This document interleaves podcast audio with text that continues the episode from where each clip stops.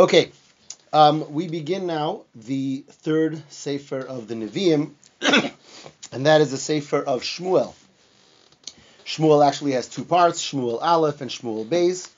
Um, and Shmuel is fascinating. Some of the most uh, interesting and significant parts of our history and the uh, the kings of Klal Yisrael and the Beis Hamikdash. Uh, all of that is part of Shmuel, and uh, just a very very beautiful sefer of Navi, and um, also uh, very welcome after a lot of the very difficult things that we learned about in the last couple of uh, classes, especially at the end of, of uh, Sheftim. Um, Shmuel introduces us to a, nun, a, number of tremendous tzaddikim, tremendous tzaddikim, and leaders of Klal Yisrael that carry the story, um, at least at the beginning of Shmuel, as we're going to see. Um, so, before we begin, let me just introduce you to a few of the great tzaddikim who we're going to meet right in the beginning of the book of Shmuel. Um, the first one is Elkanah. Um, Elkanah is perhaps not so famous in the bigger picture of history, but Elkanah is the father of Shmuel Hanavi. Um, the story starts with Elkanah, and Elkanah was a tremendous tzaddik. It says he was tzaddik Hador, the greatest tzaddik, or one of the greatest tzaddikim of that generation. He was from the tribe of Levi, from Shevet Levi, and he was actually a great grandson of someone of uh, dubious distinction, and that is Korach. Um, we know that Korach has an entire parsha in the Torah named after him. And Korach was the one who famously um, rebelled against Moshe Rabbeinu and Aaron HaKoyen, and ultimately he was swallowed up in the ground as the great famous story of the parsha of Korach. But as Chazal tell us, Korach himself was no fool. Uh, Korach was a uh, leader amongst the Jewish people and a very spiritual person. Um, and though he made a terrible mistake, obviously, when he was cholik, when he argued on Moshe Rabbeinu, and he paid for that dearly with his life and the lives of his family, but yet, Korach was a great person, according to all accountings. And Chazal tell us, and Rashi brings it in his Pirush on Chumash, that Korach knew prophetically that he was going to have a great grandson who was equal in greatness to Moshe and Aaron. And that grandson is Shmuel Hanavi. We know the pasuk says in Tehillim. We say it in Tehillim, chapter uh, Tzadik Tes 99 of Tehillim, which is actually part of the Kabbalah Shabbos. We say there Moshe v'Aaron b'choy Hanav, u'Shmuel b'koyrei Shemoi. And it's in that place in Tehillim where Shmuel Hanavi is equated with Moshe and Aaron. That means that Shmuel was such a great tzaddik, of such a great stature, that in some way he equaled Moshe and Aaron together, which is an amazing statement, obviously. So Korach, who also had some prophetic powers, was able to see that Shmuel Hanavi was going to be one of his descendants. And therefore, when when when uh, the question came up to Korach, you know, should I debate Moshe and Aaron? Should I argue with Moshe and Aaron? You have to understand that's a pretty dangerous proposition to start up with Moshe Rabbeinu. But Korach said, listen, I know that there are going to be descendants of mine that are as great as Moshe. So obviously I can argue with Moshe. And obviously he made a terrible mistake. And the mistake was that true, Moshe, the Korach would have descendant that was so great, but that wouldn't have nothing to do with him. That would be his sons. As we know that the sons of Korach, who initially were sunk into the ground together with Korach, ultimately did Shuva, and they came out of the ground. So their grandson or great grandson a couple of generations, I don't know exactly how many, was Elkanah. And again, Elkanah is the, the one who opens up the book of Shmuel.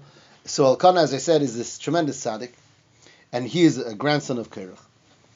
Now, he was someone who brought tremendous amount of tshuva to Klal Yisrael, and he was a, tr- a great leader in Klal Yisrael. He was a tremendous mahadir in all mitzvahs, but he had a special mitzvah that he was exceedingly um, uh, careful or scrupulous and mahadirin, and that was the mitzvah of aliyah l'regel.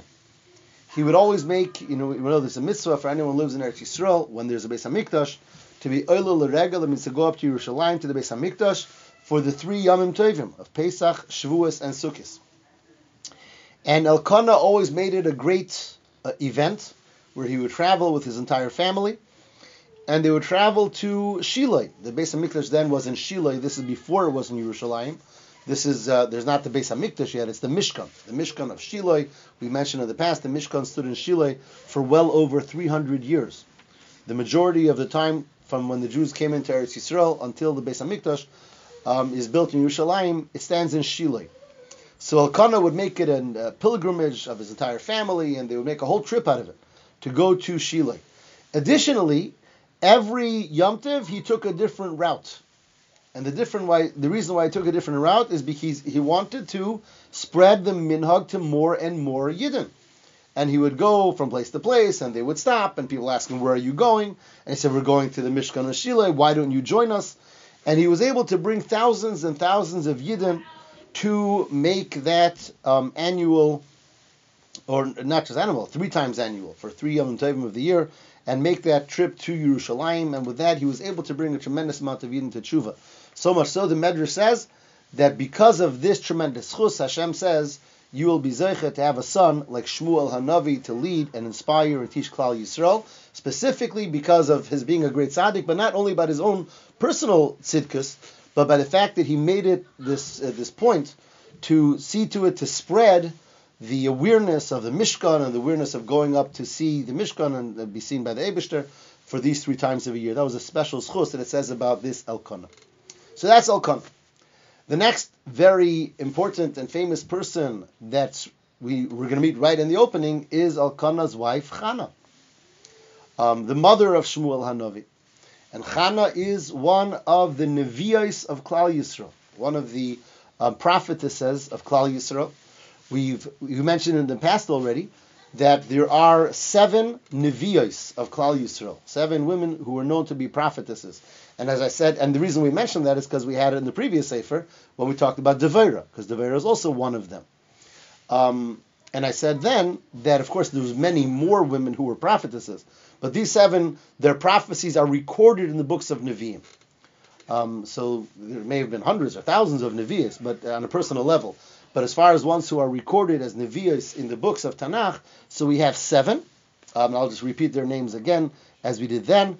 And they are Sarah, who even Avram Avinu was told that uh, that Sarah's prophecy is greater than yours. Then we have Miriam, who is of course the sister to Moshe and Aaron. Then Dvorah, who we learned about in the previous Sefer, Chana, who we're learning about now, and then the final, um, the next two who are less famous, Avigail and Hulda, who we'll learn about Be'ezras Hashem in the course of our going through the Nevi'im, and finally Esther, you know, the story, uh, the heroine of the story of Purim that we're just that is just behind us, and she's also one of the Nevi'is of Klal Yisrael. So there are seven such Nevi'is, and one of them, prominent amongst them, is Chana. And she, again, was the book of Shmuel opens, so we're going to meet this couple, Elkanah, the tzaddik, this great tzaddik of the generation, together with Chana. Um, and as the story is going to unfold, we'll see Chana did not have children. For a number of years, Chana did not have children. And Elkanah did what was common in those days to do when one was married and did not have children, was to marry a second woman in addition to Chana. And that second woman was Penina, who we're going to read about. And with Penina, um, Elkanah had 10 children. Penina gave birth to 10 children before Chana had any children. So even though Chana was the primary wife and Chana was the beloved wife, and yet, nevertheless, because she did not have children for many years, Elkanah married a second woman. Again, this is in a time when that was permitted, obviously. Um, and with the second woman, Penina, he has 10 children. So the, she is the second um, very important person that we open up the book of Shmuel with. Uh, finally, one more person right at the beginning of Shmuel, and that is Eli HaKohen. Eli HaKohen was also a tremendous tzaddik. He served as the Kohen Gadol of that time and as a shofet. Um, in fact, according to some countings, he's the end of the shoftim. I mean, we, we mentioned this uh, briefly in other classes. There's different ways of counting the shoftim, uh, who was counted. But in the previous sefer, we went through, I believe, 14 shoftim. Um, then, so according to some countings, Eli HaKoyin would be the 15th. Um, and, and finally, with Shmuel is called also by Sama Shefet, and then he would be number 16, and the final of the Sheftim. But Eli HaKoyin was the Kohen Gadol at this uh, junction in time, um, and he is obviously a Kohen. He comes from the Sa- Isamar, the son of Aaron HaKoyin. Right? We know that Aaron HaKoyin had two sons that, re- that survived, Elazar and Isamar. Pinchas was the son of Elazar, and Eli HaKohen is a descendant of Isamar. Um, Eli is considered a link in the Mesorah of our of Torah. Um, we had a was two years ago. We had an entire course on the Baalei HaMesorah, going through the links of the chain that brought the oral tradition from generation to generation. And in every generation, there was the one person who was responsible for the um, transmission of Torah onto the next generation, and they were called the Mesorah or the Baalei HaMesorah. And Eli is considered a, one of the, the person of that generation who was the link in carrying the Torah from the generation before to the generation after. It says that Eli received the Torah from the Beis Din of Shimshon, who we, who we learned about, of course, and from Pinchas. Um, Pinchas and Shimshon were both teachers of Eli, um, and Eli is the Kohen Gadol, the Shofet, and the primary leader at that at this time when this uh, sefer opens up. In fact, according to Chazal, it was the day that he became the Kohen Gadol that the story really opens.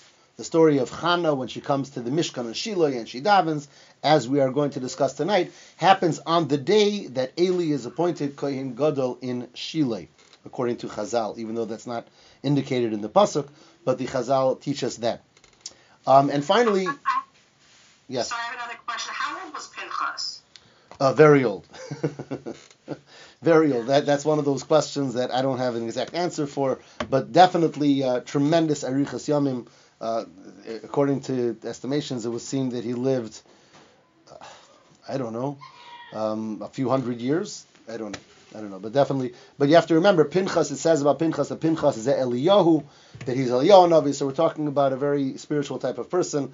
Um, we talked about in the past he had uh, um, angelic powers. Um, at some point, we discussed that he had the ability not to be seen, to be just exist as a spiritual entity. So Pinchas is definitely not a regular person. He, of course, was born a regular person. He's the son of Elazar HaKayin, uh, uh, grandson of Aaron. But at some point, Pinchas attained some level of uh, malach, and ultimately becomes Eliyahu Hanavi, and therefore he's a name that keeps on coming back, sort of. So exactly his lifespan and when and how he passed away, I don't know the answer to that question. I mean, if he's literally Eliyahu Navi, then he never passed away like Eliyahu Navi didn't. But that alone is a question. Is he Eliyahu physically or just a gilgul? These are all really unanswered questions about which there are various opinions. Um, and I'll leave it at that. Okay, so Eli HaKohen is the Kohen Gadol. Two more characters that I want to mention quickly that we're going to get to them in the right time is Eli's two sons, and they are Pinchas and Chafni, the sons of Eli HaKohen, and they already they serve as Kohanim under their father, the Kohen Gadol, but as we're going to see, there's a lot of critique about them, and ultimately they're going to be punished, as we will see um, in the ensuing prakim Be'ezras Hashem. Okay, that is in way of uh, introduction to the opening of Shmuel Perik Aleph. Okay, um, the Perik begins, uh, the, the Shmuel, the, the uh, Sefer begins he ish echad that there was this person Minahar Masayim, um, and his name was Elkanah ben Yerocham, etc. And uh, this Elkanah has two wives, as I said already, Chana and Penina. Penina has children, Chana does not. And I told you what uh, Chazal say that Penina actually had ten children. And the pasuk says that they would come up to be um, uh, every Yom Tov, and they would come to the house of Hashem, which is in Shiloh, as we mentioned. And in that house at that time, the two Kohanim that were serving were Chafni and Pinchas, the sons of Eli. Right? Eli was the Kohen Gadol, and the Kohanim that were actually serving were his two sons, Chafni and Pinchas. Okay. The pasuk says that when they came there, one of the things you did when you came to the Beis Hamikdash was you brought korbanos. Um, and the primary korban that was brought for Yom Tov was a korban shlamim. A korban shlamim is a korban that the majority of the uh, flesh or, or the, the, meat of the korban is eaten by the ones who bring the korban. That was the, um, you know, Yom Tov has a mitzvah of simcha. And the simcha, the time of the Beis Hamikdash, was to come to the Beis Hamikdash and bring korbanes and eat those korbanes with uh, with one's family in Yerushalayim or at this point in Shiloh. So the pasuk says that um, he they brought the korban and he they got the meat and he gave to Ata to Penina and her children, but to Chana he always gave the most special, the most choicest part of the korban, um, because Chana was a very broken-hearted person on the on the account that she had no children. Um, and to to add insult to injury, the second wife, which is Penina, would taunt Chana. about the fact that Hannah did not have children. And you can imagine the additional pain that this caused Hannah on a constant basis. Um, again, Hannah was the more beloved wife. In fact, the story is so reminiscent in many ways to Yaakov with Yaakov's two wives of Rachel and Leah. Their two, Rachel was, as we know, the more beloved wife, and yet Leah is the one who had all the children, and Rachel didn't have children for many years. There's, there's definitely strains of similarity in this story. So Penina taunts Chana that Chana doesn't have children. Um, interestingly, in Chazal, there is a statement that Penina l'shem shamayim nischavna. That, that although Penina in the Navi definitely comes out looking very bad, um, to taunt her her other I'm not I don't know what it's called the second wife, but uh, her the the other wife of. Right, exactly, and that's exactly what it's called in Hebrew. Um, to counter, but so the Chazal say that Penina was really trying to get Chana to daven harder, and according to this Chazal, um, Penina knew of that Chana was a tremendous tzadikis, and that a tzadikis has tremendous powers in her tefillah, and in order to make that tefillah all the more uh, powerful and passionate, and from the depths of her heart, Penina contributed to that by taunting Chana, uh, increasing Chana's pain, so that her davening should be with all the more kavana and brokenheartedness. That does say such a concept in Chazal. Um, if that's the level of pshat or not the level of pshat, I don't know, but there's definitely such, such a concept. Um, we have this idea of great tzaddikim that did not have children until they davened very hard for it. And going back to Rachel and going back to uh, Rivka and going back to Sarah, who davened tremendously. And the, the Rashi tells us from the Gemara that HaKadosh Baruch Hu mis'ave l'tfilosan shel tzadikim. That Hashem has some level of desire, tremendous desire to hear the tefillah of tzaddikim, um, and is waiting for that tefillah. So, as the story goes, um, that uh, that uh, Elkanah um, tries to appease his wife. Uh, Chana and Chana is crying. Chana is brokenhearted, and she doesn't she doesn't want to eat. She doesn't want to eat from the korban. And Elkanah tells her, he says, "Haloi," he says, "Haloi anoichi toiv lach me'asara bonim." Literally, that means, "Why are you so upset? I, your husband, I'm better for you than ten children." And that's where the Gemara learns that Penina had ten children. Um, and really, what according to Rashi, what Elkanah was telling his wife, Chana, is that even if Penina has ten children, it doesn't matter. I love you no matter what. No matter, you shouldn't be brokenhearted for exactly who you are, and you're a tremendous uh, and, and you know don't, don't feel that you're not um, you know accomplished. And nevertheless, Chana was not appeased by this. And as the pasuk tells us here in the beginning, that one of the years when they came, Chana goes, leaves the family where everyone's eating the Suda of Yom Tov, and she goes herself into the Mishkan of Hashem, the Mishkan of Shiloh. And she starts davening. And it's actually, it's interesting, it's not clear if it was on Yom Tov. According to the simple pshat, it was on Yom Tov because it was Aliyah L'Regel. So it was one of the Yom Tovim, Rosh Hashanah or Sukkot or Pesach. But according to others, it was on Rosh Hashanah. Now, Rosh Hashanah is not actually the time of Aliyah L'Regel because uh, Rosh Hashanah is not one of the three Regalim where a person is obligated to be Olul Regel, but there are uh, the Shalah writes, the Shalah writes that was on Rosh Hashanah. Um, and, and of course, as we'll, we'll, get to that, but we this is the Haftarah that we say in Rosh Hashanah in Shul, but we'll get to that. So um, Chana goes herself into the Mishkan, and she thinks she's alone there, and she's pouring her heart out, pouring her heart out to Hashem, davening, crying from the depths of her heart to Hashem, that Hashem should um, have Rahmanas on her. But unbeknownst to her, there's someone else in the Mishkan at the time, and that's Eli HaKohen. Eli, the tzaddik, the Kohen Gadol, who, as I told you before, according to Chazal, um, she uh, Eli had just become Kohen Gadol that day, although that's not indicated in the pasuk, but that's what the Gemara says. So Eli is watching her daven, as the pasuk says, "The Eli HaKohen Yoshev al Akise al Muzuzas Heichal Hashem." Eli sitting on his on his on his seat right near the doorway, and she doesn't notice that. But vihi maras nefesh, she's very bitter. Vatispalel Hashem sifke. She davens to Hashem and cries. And then it says vatidar vatidar neder vatomer. Standing there in front of Hashem, she made a neder. She takes a vow, and she said Hashem tzivaos. Now you might remember from our Basi Legani class that the first one who ever called Hashem Tzavos was Chana. And that's right here. This is the first time throughout Tanakh that Hashem is ever called by the name Tzavos, the Lord of Hosts. Um, later, it's going to become a prominent name used throughout Tanakh by later Nevi'im, but Chana is the one who brought it into usage. Um, and there's a lot of Kabbalah and Hasidus about that. Why is it that Chana added that name to Hashem? A little bit we discussed when we did the Mimer class, and I'm not going to go into that now. But that's what she says. She says, Hashem Tzevois imroi sire ba'oni amosecha. If you'll only see in the poverty, in the, in the, the, in the sadness or the poorness of your of your maidservant, uzchartani, you'll remember me, you won't forget your uh, maidservant, v'nosata la moscha zera anoshim and you will give to your maidservant seed of men, unisativ lahashem kol yimechayav, that, that, that child will be born to me, I will dedicate him to Hashem all the days of his life. Umayre layale al roshai, he also will never, there will never, a, uh, a razor will never come over his head. In other words, he will be a nazir. This is the neder of Chana, the oath that Chana takes against standing in the Mishkan Hashem, thinking that she's alone, and she says to Hashem again that if you remember me and if you give me a child, and it's interesting, she says Zera Anoshim, seed of men. We'll talk about that in a moment. So um, she promises that that child that will be born to her will be um, dedicated to Hashem his entire life and will be a Nazir.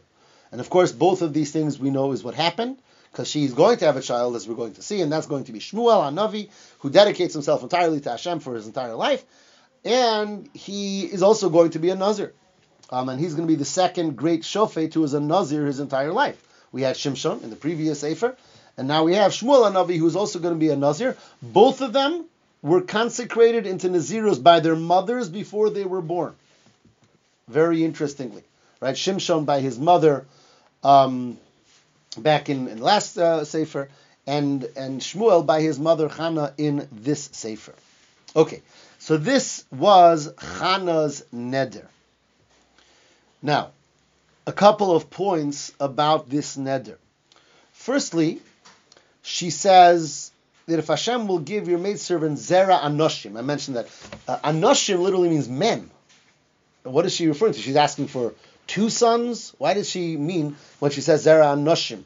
And here again, the Gemara discusses this, and again, based on the fact that Chana is a Neviah, and what her words were said with Nevuah, so it says that this Anoshim, this two men, is very meaningful. And what is that? So, and there's more than one explanation given. I'll mention two explanations.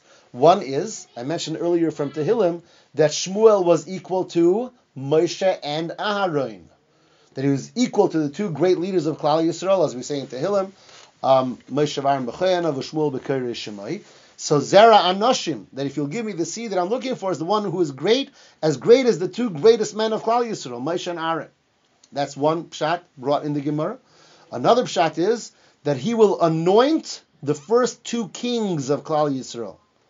And that's exactly what Shmuel did in the continuation of the story of the book of Shmuel. He's going to be the one that will anoint the first king of Klal Yisrael, who's going to be King Shaul, and he's going to be the one who will also anoint the second king of Klal Yisrael, um, the eternal king of Klal Yisrael, and that is David Hamelech.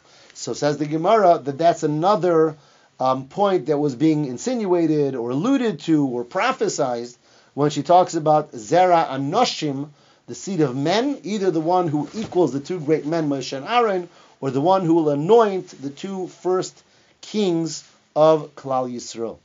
Okay, another fascinating point is that in the pasuk where she says this neder, I read the pasuk and if you follow it, I know you don't have a most of you don't have a sefer open in front of you. She called herself maidservant three times.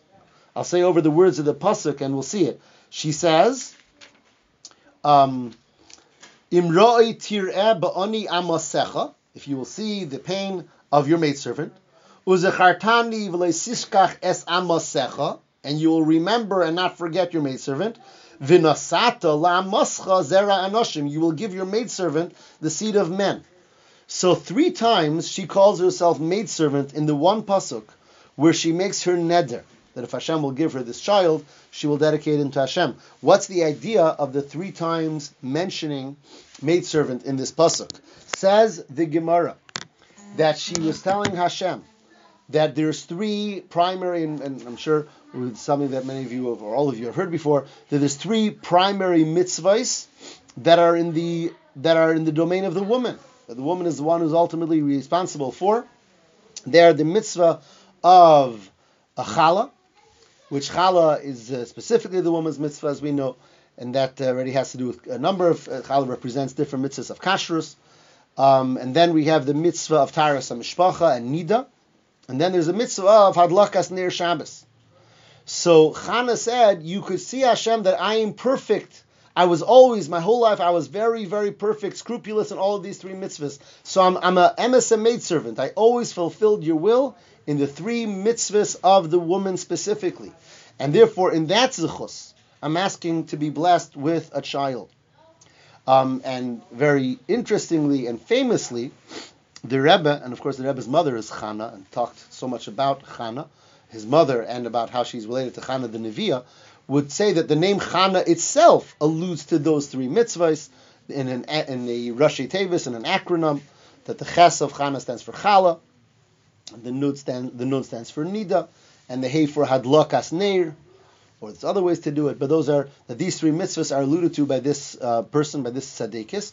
So here we have the Gemara says that it's in the actual pasuk. She calls herself a maidservant three times to say that Hashem, I followed all of your mitzvahs, especially the mitzvahs of women, throughout my entire life, and therefore that should be a zchus.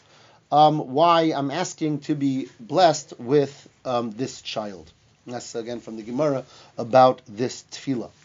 Now, as the story goes on, that Eli is watching all of this from the side, and Eli seems to make a very terrible mistake. And she is whispering, she is crying, there's no words being um, uttered, he doesn't hear anything, and he thinks that she is drunk.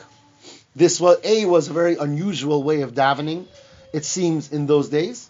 And B, here we have a woman herself who came into the Mishkan by night herself. Everything about the story is strange and unusual, and Eli tells her, um, let me read it from inside. He says, Vayachsheva Eli lishikaira. He thinks she's a drunk. Vayemer Elaha Eli admasai tishtakarin. Um, what, how long must you be drunk? Hasirius yenech me'alayich. Go and, and uh, see to it that the wine um, you know leaves you.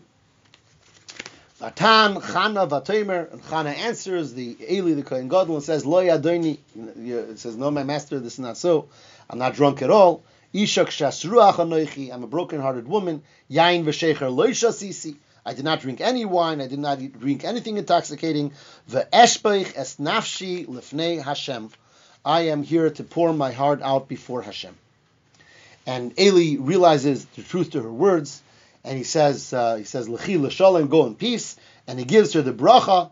He says, Elekei Yisrael yitin es shelasech asher sha'alt me'imoi that Hashem should give you, should fulfill the request that you asked from Him.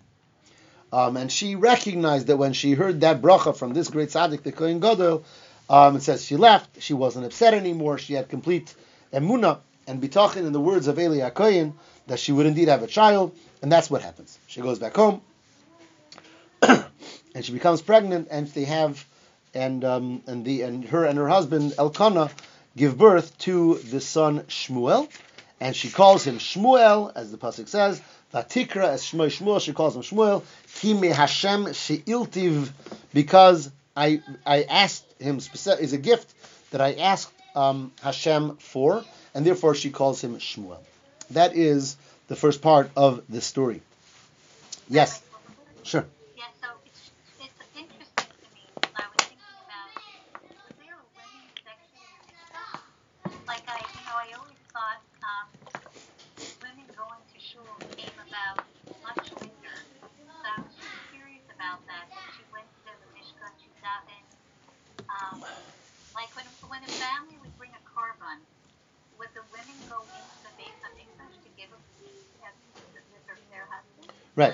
So, so, the answer is there's the two parts to the answer to your question. First of all, you have to understand the Beis Hamikdash or the Mishkan wasn't a shul. It wasn't really a place of any formal type of davening. Formal davening started much later. The concept of a Beis Knesses and a, a shul, people come to daven and so on, all of that starts, you know, way after this. So it, it wasn't. It, it wouldn't. There wouldn't be that concept of a. Uh, the, you know, we think of the Mishkan. On the one hand, the Beis Hamikdash is called Beis Tefillah. Ki Beisi Beis Tefillah Yikarei Chol Amim. It's a house of prayer, but not formal prayer, not a minyan type of prayer that everyone comes at a certain time. So people would. That was the place of holiness. That was the holiest place in the world. So a person would come and pour out their heart to Hashem, but it wasn't uh, like a time for you know minyan schedule, Shachris Mincha none of that. That's as far as that. Um, but as far as your question, did men and women come into the Beis Hamikdash? The answer is yes. And yes, there was an Ezras Nashim. There was an area for women. The fact that we have a mechitza and a shul today is learned from the fact that in the Beis Hamikdash there was also an Ezras Nashim. But again, there it wasn't for prayer, prayer reasons. There was because they were bringing a korban, or maybe during the time of Hakhel when the king was addressing Klal Yisrael. But there wasn't a, a men's section, a ladies section for davening. Right? So it was much more personal, and she walked in and there was no one there, and she davened. I don't know where she stood or whatever. Okay? Now, uh, Say one more thing. Can I say something? yes, you may. Okay, so I remember learning that um, one of the reasons that Eli um, thought that she was um, she was shikar is because he was wearing the Urim V'Tumim and the letters Shin Kaf Resh uh, lit up, and then and then afterwards he, so that's why I thought it was shek was she was shek, um. Mhm. But then he realized that stood for kosher that she was kosher. Very good. Very good. Right. Right. Excellent. Yeah, there is such And there is such a memory. Um, Tfilas Chana, she was. Uh, it was also you know in in Shmuel. I think they're right. The tefillah, there is a special tefillahs there also. That's in the next parak. That's a, that's after that's in parak base. That's after Shmuel is born. We'll get to that in Yos Hashem. Okay.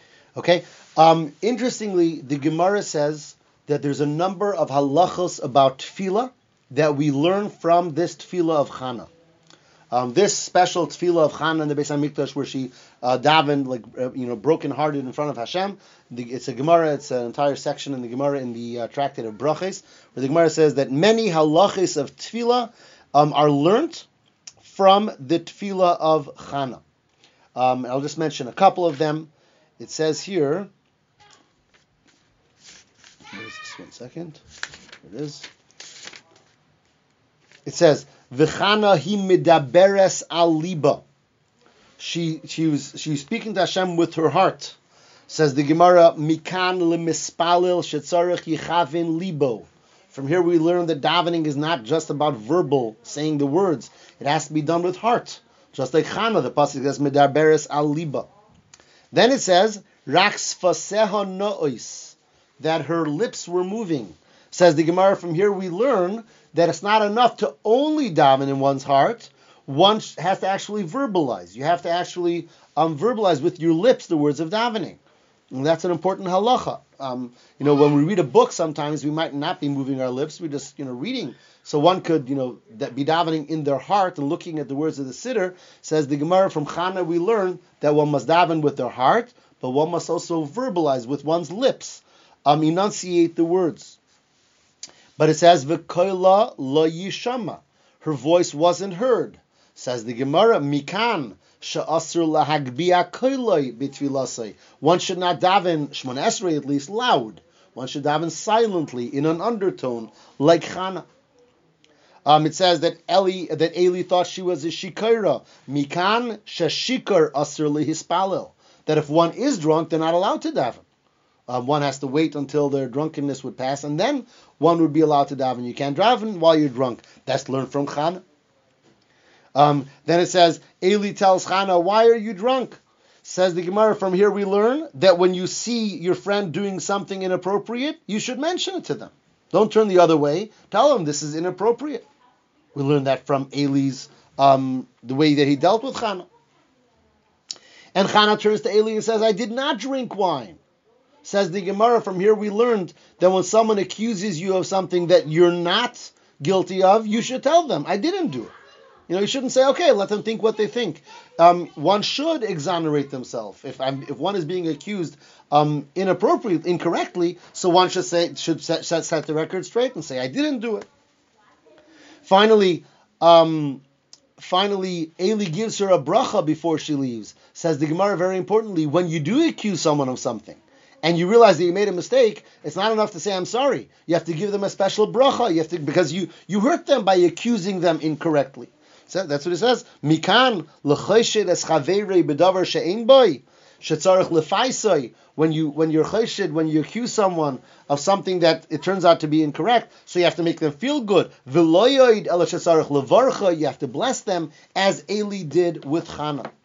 So here the Gemara tells us that. Um, that a number of all of these halachas are learned from the tefillas chana. That's an amazing concept that chana becomes like a, a model for the concept of tefillah for all generations. The tefillah where Chana davens to Hashem for um, for a child, for the child which is going to become Shmuel Hanavi.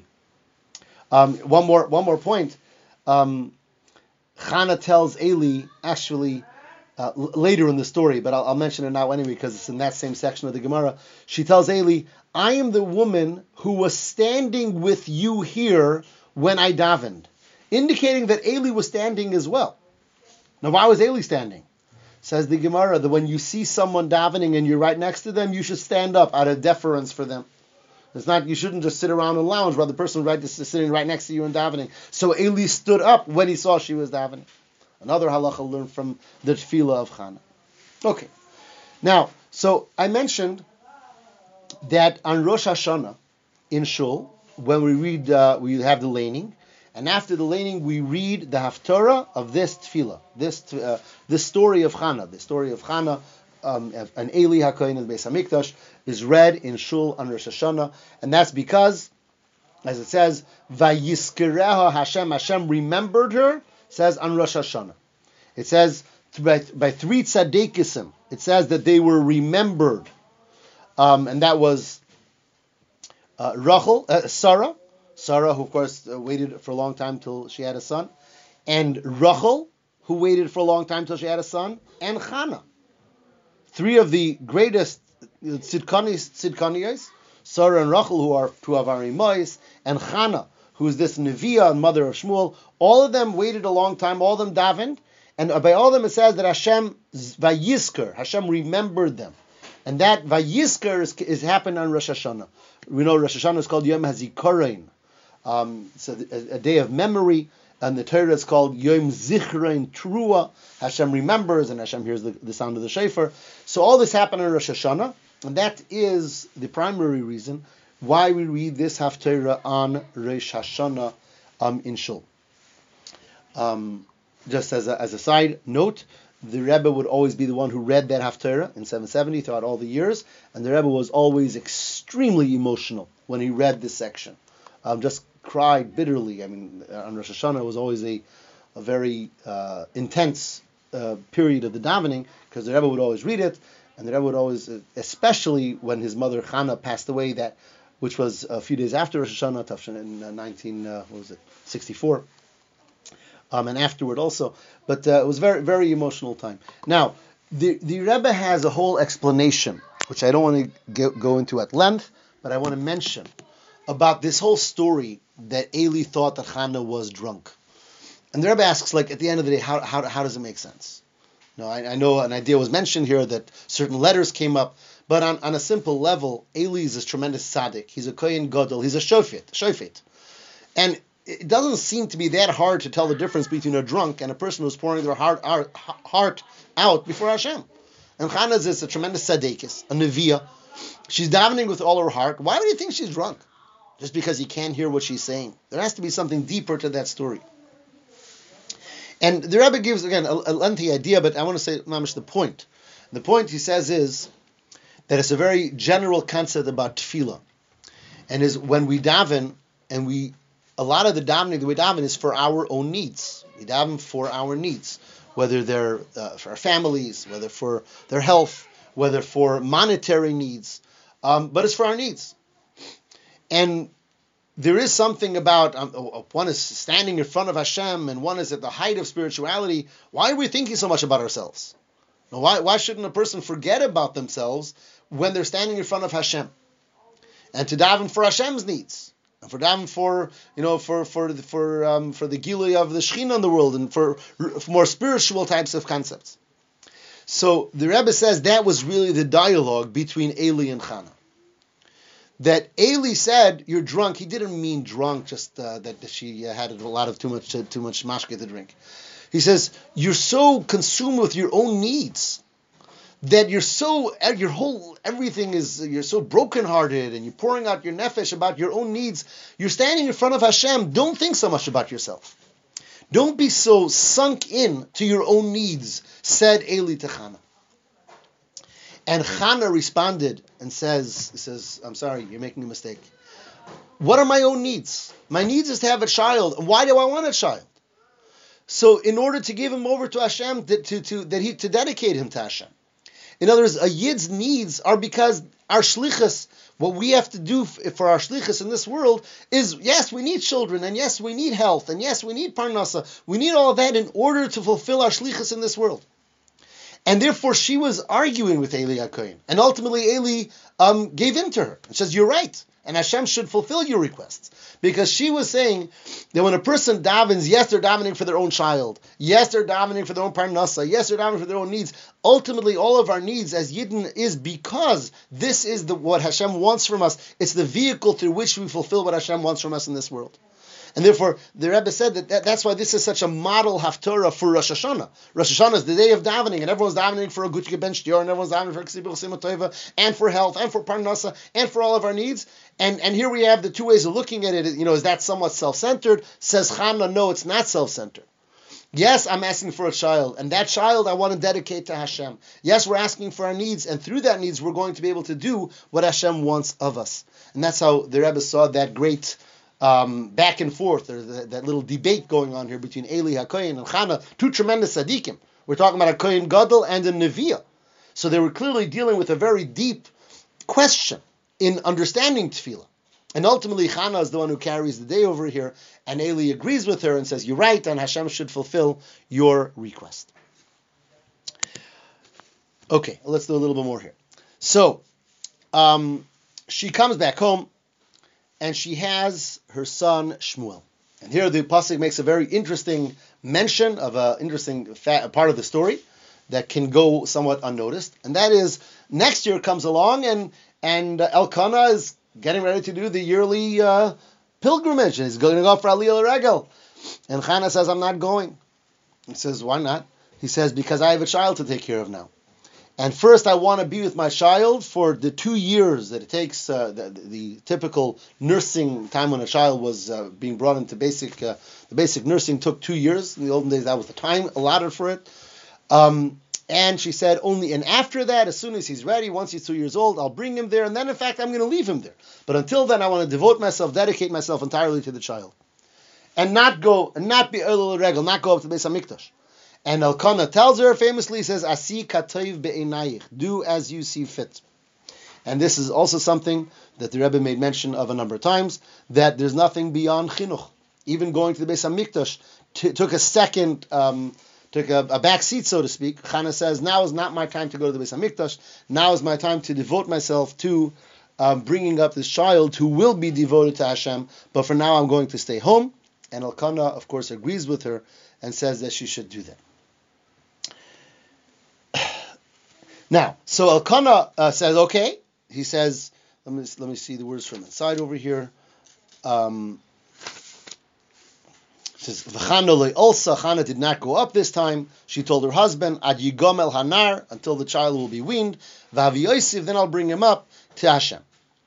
And Elkanah says, Asi atoiv be'enayich, do as is good in your eyes. Shvi ad gom leich. Ach yakim Hashem as devore. And Hashem should um, should help that his words should should happen. Should, should Hashem should establish his words. So what did he mean by that? Yakim Hashem as devori. Which words of Hashem? What was Elkanah? What did he mean when he said Hashem should keep his words when he's leaving his wife and going up to the Mishkan again? So I just want to give you two pirushim. The Metzudos, which is a primary commentator on Tanakh, says that it means the following. Um, Hannah said, "I want to, I want to uh, take care of the child for two years, and then I'm going to bring him to the Mishkan and dedicate his life to Hashem for the rest of his life." So Eli says, "Listen, for as far as the two years, that's up to you. So yes, uh, you know, do as you see fit. But as far as the dedicating him for the rest of his life to Hashem, you know, Hashem should give a bracha that that's what the child should want. you know, you can't force him to be dedicated to Hashem. So Yakim Hashem as Devarei is like his bracha that yes, Hashem should uh, help fulfill this desire that you have, that this child be dedicated to Hashem for the rest of his life. That's how the Metzudos explains it.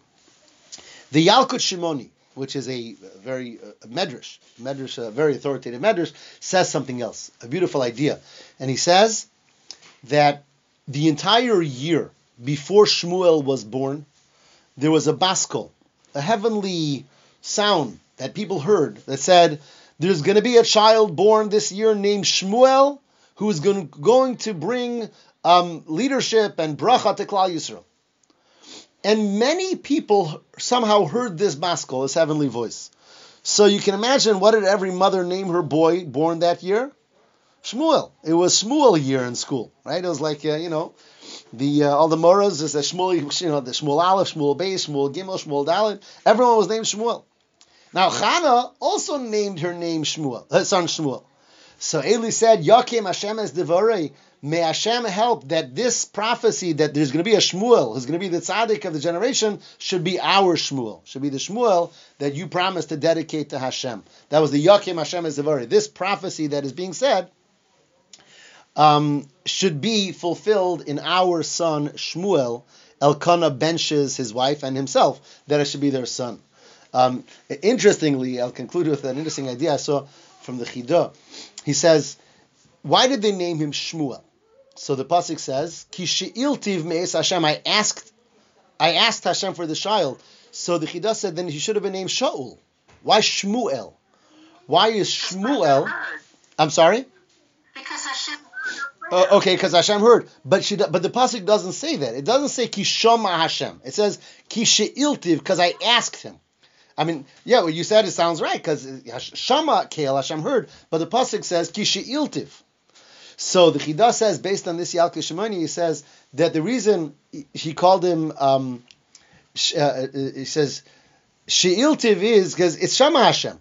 Of course Hashem heard, like you're saying, but She'iltiv, I asked Hashem that this Shmuel, that there's that Baskol saying that a Shmuel is going to be a tzaddik, I asked Hashem it should be our Shmuel.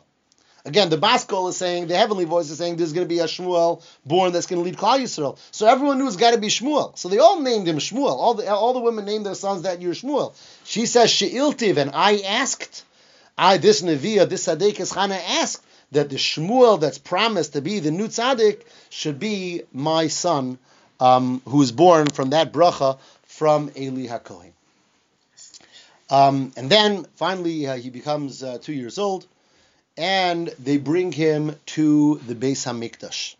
Um, they bring him up to the Beis Hamikdash, and she brings him to Eli HaKohen, who's still there, the Kohen Gadol. Eli, by the way, is going to be Kohen Gadol for 40 years, um, and he's going to be Shmuel's Rebbe.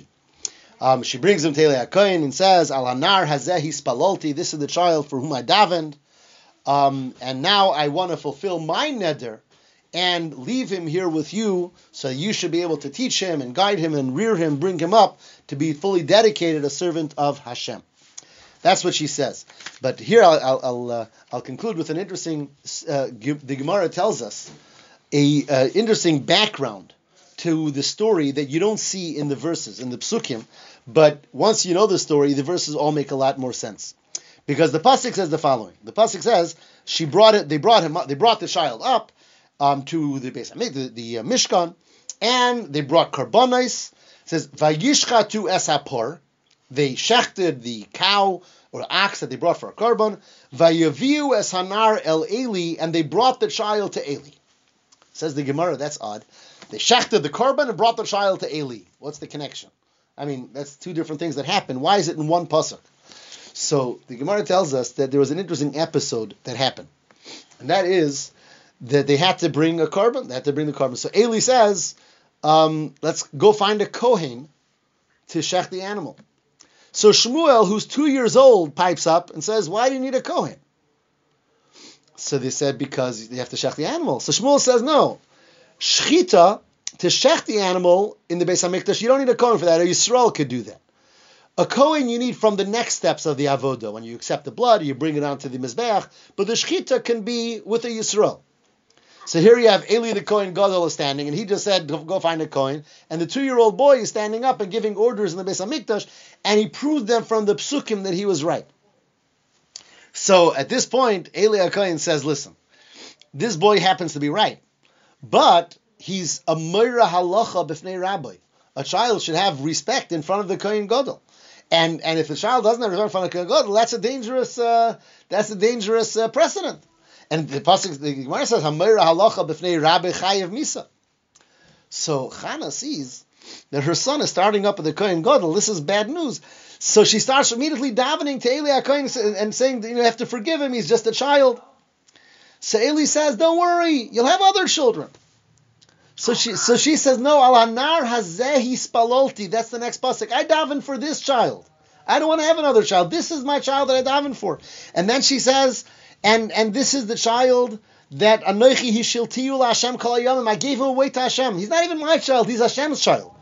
And at this point, Eli says, "Okay," and he uh, forgives the child for that. And uh, and Shmuel is going to stay with Eli and become his uh, primary talmid. He's going to grow up in the Mishkan under the tutelage of Eli Hakoyin, the Kohen Gadol. And that's the end of Perik Aleph. So it's uh, we, we, usually try to do more than one Perik at a time, but this is the opener to Shmuel, uh, Shmuel Hanavi, and uh, Bez Hashem. I hope to con- continue with Perik Beis and onward next week. So did um, Eli know that this Shmuel was the Shmuel from the prophecy?